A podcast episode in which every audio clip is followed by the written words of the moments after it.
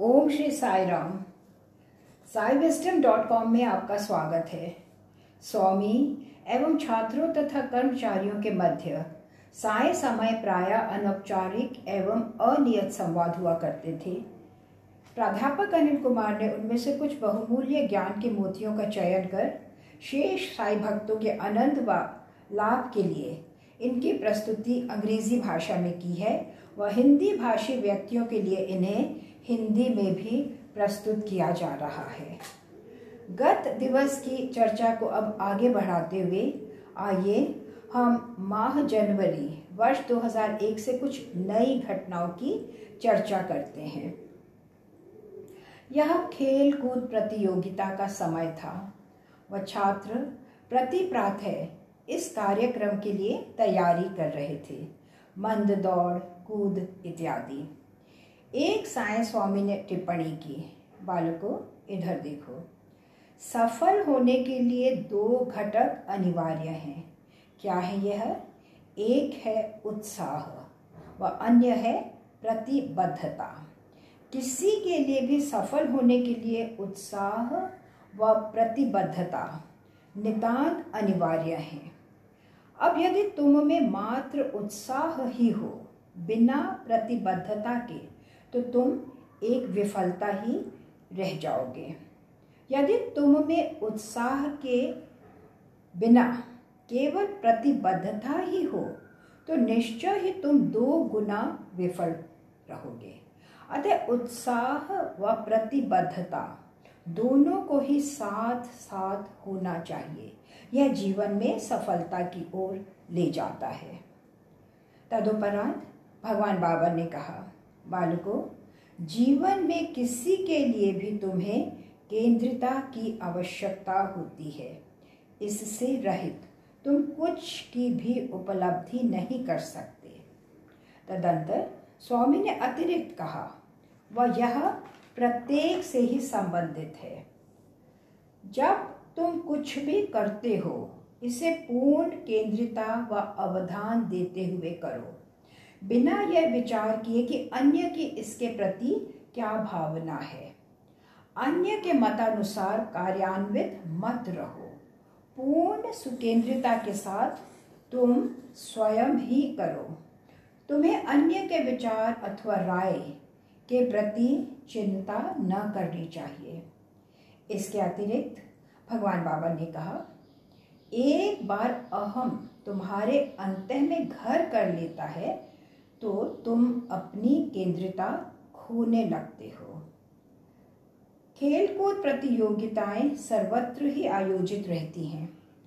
भला कौन छात्रों को इस प्रकार संदेश संप्रेषित करेगा?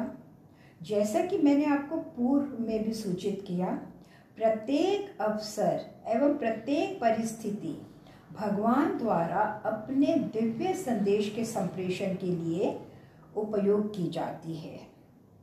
आगामी दिवस उन्होंने एक छात्र की ओर देखा व कहा, ए बालक, गत रात्रि मैंने तुम्हें देखा।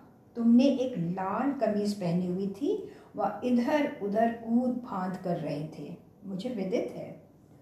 उस छात्र ने स्वामी की ओर देखा व कहा स्वामी, आपको कैसे विदित है? स्वामी ने कहा, मैं तुम्हारी वास्तविकता से परिचित हूँ। व किस प्रकार तुम परिवर्तित होते चले जाते हो? क्योंकि मैं सर्वत्र विद्यमान रहता हूँ। इसी संदर्भ में मैं आपके अवधान में एक अन्य घटना भी ला सकता हूँ। आप अधिकांश व्यक्ति निश्चय ही खेलकूद प्रतियोगिता कार्यक्रम में सम्मिलित हुए होंगे। प्रारंभ में उनके पास एक अति विशाल महाकाय शुभंकर था। यह समक्ष की ओर धरती पर रखा गया था। वह फिर पहाड़ी के शिखर पर एक तार की सहायता द्वारा ले जाया गया। निश्चय ही तुमने देखा होगा। क्या तुमने ये शुभंकर देखा? वर्ष के शुभंकर के लिए छात्र समानता स्वामी के पास जाते हैं। व उनकी अनुमति व आशीर्वाद प्राप्त करते हैं। छात्र अपने साथ एक चित्र लेकर जाते हैं एवं अनेक रेखा चित्र व वह स्वामी से सर्वोत्तम के चयन का अनुरोध करते हैं। कृपया मेरा विश्वास करें, वह यह अभिलिखित भी है। बिना किसी चित्र की ओर देखे, स्वामी ने कहा, वह, यह यह, वह। उन्होंने समस्त दस नामों का उल्लेख किया। तदंतर उन्होंने कहा, मुझे देखने की आवश्यकता नहीं। मुझे ज्ञात है जिन चित्रों को तुमने लेखांकित किया है। ठीक है, इस वर्ष की खेलकूद प्रतियोगिता के लिए अपने शुभंकर के रूप में व्याघ्र लो। इस संदर्भ में मैं उसका सुखद स्मरण करना चाहता हूँ, जो बंगलुरु के श्री रामा ब्राह्मण ने मुझसे पूर्व में कहा था, यह प्रत्येक के लिए ही एक ज्ञप्ति ही होगी, एक सूचना या एक प्रकार का मार्गदर्शन प्रमाणित होगा। उन्होंने मुझसे कहा, अनिल कुमार, इसका अवधान करो जब भी तुम लेखन आरंभ करते हो। स्वामी को पूर्व से ही ज्ञात होता है। कदापि संशय मत करो कि क्या स्वामी को विदित है। कदापि आश्चर्य मत करो कि क्या स्वामी ने तुम्हारे पत्र को पढ़ा है। जैसे ही तुम कलम पकड़ते हो व कागज़ पर लेखन आरंभ करते हो, उन्हें ज्ञात होता है। यह पूर्णतया सत्य है। यह घटनाएँ हैं जो पूर्ण रूपेण समर्थन करती हैं, जो भी भगवान बाबा ने कहा। वृंदावन परिसर से कुछ छात्र यहाँ प्रशांति निलयम में थे। स्वामी ने उन छात्रों से प्रश्न किया, तुम क्या कर रहे हो? एक छात्र ने कहा, स्वामी, हमारे पास ग्लाइडर्स हैं। हम ऊँची उड़ान भरते हैं। समुद्र तट से, समुद्र तल से पाँच हज़ार फीट की ऊंचाई तक। ओ हम्म। तुम किस प्रकार उड़ान भरते हो? एक छात्र ने उत्तर दिया, स्वामी बंगलुरु में प्रशिक्षक हैं। वे हमारे छात्रों का परीक्षण करते हैं, उनमें से कुछ का चयन करते हैं व उन्हें विशेष प्रशिक्षण देते हैं ताकि वह उड़ान भर सकें। बाबा ने कहा, उत्तम। परीक्षाएँ अति अनिवार्य होती हैं। आध्यात्मिक जीवन में भी परीक्षाएँ आवश्यक होती हैं। एक परीक्षा ईश्वर की रुचि होती है। झिंको मत, शिकायत मत करो। कि ईश्वर तुम्हारी परीक्षा ले रहे हैं। वरन ईश्वर से कहो, हे प्रभु, हम आपके द्वारा परीक्षा का स्वागत करते हैं। कृपया मेरी अति शीघ्र परीक्षा लें। क्यों? ताकि तुम उच्चतर कक्षा में कक्षोन्नति कर सको। हे प्रभु, मुझे संज्ञान है कि बिना मेरी परीक्षा लिए मुझे कक्षोन्नति प्रदान करना आपके लिए संभव नहीं है। अतः मैं परीक्षा का स्वागत करता हूँ। मैं प्रार्थना करता हूँ कि आप मेरी परीक्षा शीघ्र लेंगे, वरन जो आपने योजना की थी। यह ही तुम्हारा स्वभाव होना चाहिए। अब मैं अपने जूतों में थर थरा रहा था। स्वामी, मैं एक परीक्षा के लिए तैयार नहीं। यदि कोई पिछवाड़े का द्वार हो तो मैं वहाँ से पलायन करने का प्रयत्न करूँगा। स्वामी, मैं परीक्षित होना नहीं चाहता। भगवान बाबा ने कहा, नहीं नहीं एक शिक्षक होने के नाते क्या तुम अपने छात्रों की परीक्षा नहीं लेते? क्या तुम उन्हें अंक नहीं देते? क्या एक चिकित्सक रोगी का बिना परीक्षण किए उसे नुस्खा देता है? अतः परीक्षाएँ अनिवार्य होती हैं। तुम उनसे परिहार नहीं कर सकते। भला तुम पिछवाड़े के द्वार से पलायन करना क्यों चाहते हो? वह इससे भाग जाना। यदि तुम पलायन करने में सफल रहो तो यह तथा कथित लाभ जो तुम्हें मिलेगा, केवल अंतरिम ही होगा। सावधान रहो। अब, जब बंगलुरु का ये छात्र स्वामी से कह रहा था, हम ऊँची उड़ान भरते हैं। समुद्र तल से पाँच हज़ार फीट ऊपर।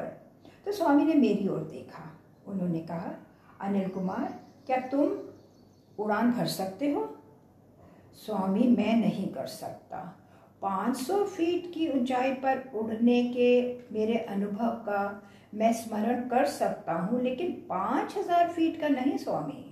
स्वामी, उस ऊंचाई पर मुझमें पूर्ण केंद्रिता थी। भगवान से हार्दिक संपूर्ण प्रार्थना, एक अविचलित मन, आस्था की सुदृढ़ता, लेकिन यह पूर्णतया उड़ान के भय के कारण ही थी स्वामी।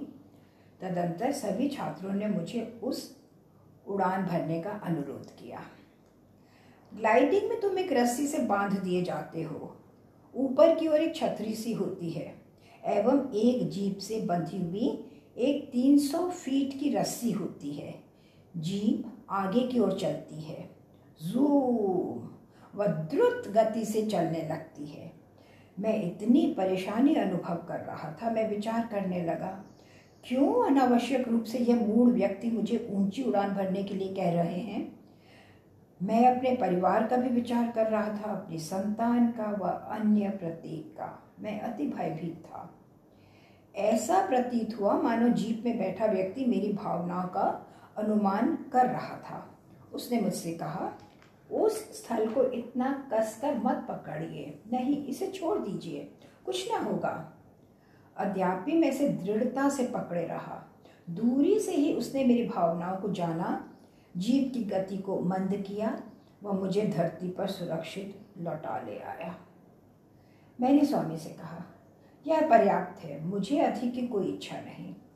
भगवान ने कहा, देखो, तुमने कहा कि तुम्हारा सिर चकरा रहा था। यदि तुम में वास्तव में ही दृढ़ आस्था व सत्यनिष्ठ भक्ति होती तो ऐसा ना होता। स्वामी, मैं ऐसा नहीं कर सकता। कृपया मुझे इससे मुक्त ही रखिए। केवल इतना ही। अब स्वामी ने कहा, इस भय का कारण सांसारिकता है। संज्ञान करो। तनिक उस छात्र को देखो। वह सुगमता से पाँच हज़ार फीट की ऊंचाई पर उड़ान भर सका। क्यों? पूर्व अनेक वर्षों से वे मेरे साथ है। वे कदापि स्वग्रह भी ना गया। इससे उसे साहस मिला व इतनी ऊँची उड़ान भरने के लिए दृढ़ विश्वास। उसे भली बांति बोध था कि स्वामी उसके संग थे वह कुछ भी अनिष्ट कर ना होगा। ओ ठीक है स्वामी, उस छात्र के विषय में यह सत्य है, लेकिन स्वामी मेरे विषय में नहीं। तदंतर स्वामी प्रशांति निलयम के छात्रों की ओर उन्मुख हुए व उनसे कहा, बालकों मैंने तुम्हें मोटरसाइकिल पर देखा है। मैं तुम्हें एक प्रमुख सिद्धांत कहना चाहता हूँ। स्वामी मोटरसाइकिल के विषय में परिचित हैं। इसका बोध करने के लिए मुझे मोटरसाइकिल चलाने की आवश्यकता नहीं। मैं तुम्हें एक रहस्य कहता हूँ। आरंभ में तुम तीव्र गति से चलाते हो व अंतिम बिंदु पर गति को मंद कर देते हो। यह सही विधि नहीं। मोटरसाइकिल दौड़ में विजय प्राप्त करने के लिए आरंभ में तुम्हें मंद गति से चलना चाहिए। इसे मंद गति से चलाना चाहिए, तदंतर तीव्र गति से। स्वामी छात्रों को यह विधि सिखा रहे थे ताकि वे प्रतियोगिता में विजयी सफल हो सकें। वह अब स्वामी ने कहा, देखो बालकों, मेरे पाठशाला के दिनों के दौरान दौड़ में एक छात्र के रूप में मैं सदैव प्रथम आता था। और कौन थे ये अन्य प्रतियोगित प्रतियोगी? बड़े बालक, जो मुझसे अधिक लंबे थे। लेकिन मैं प्रथम रहता था। क्या तुम जानते हो क्यों? आरंभ में वे बड़े छात्र अति तीव्र गति से दौड़ते थे। तदुपरांत वे थकित हो श्वास के लिए हाँफने लगते। दूसरी ओर मैं मंद गति से आरंभ करता, फिर गति को बढ़ाकर दौड़ में प्रथम आ जाता। विजय के ये रहस्य हैं। भगवान एक संस्मृति मनोवस्था में थे। उन्होंने कहा, बालकों, जब मैं कंपाला में था, जैसा कि आप सभी परिचित ही हैं कि स्वामी अफ्रीका यात्रा पर गए थे तो वहाँ मैंने तीव्र गति से चलते हुए लंबी टांगों वाले जिराफ देखे। जिराफ एक मोटर गाड़ी से भी अधिक तीव्र गति से चल सकते हैं। एक जेब्रा अति मंद गति से चलता है। तुम जेब्रा नहीं। तुम्हें जेब्रा ना होना चाहिए। तुम्हें जिराफ के समान होना चाहिए। व इसके साथ ही आज हम विराम देते हैं। पुनः भेंट होगी। तब तक के लिए आ गया जय साई राम साई राम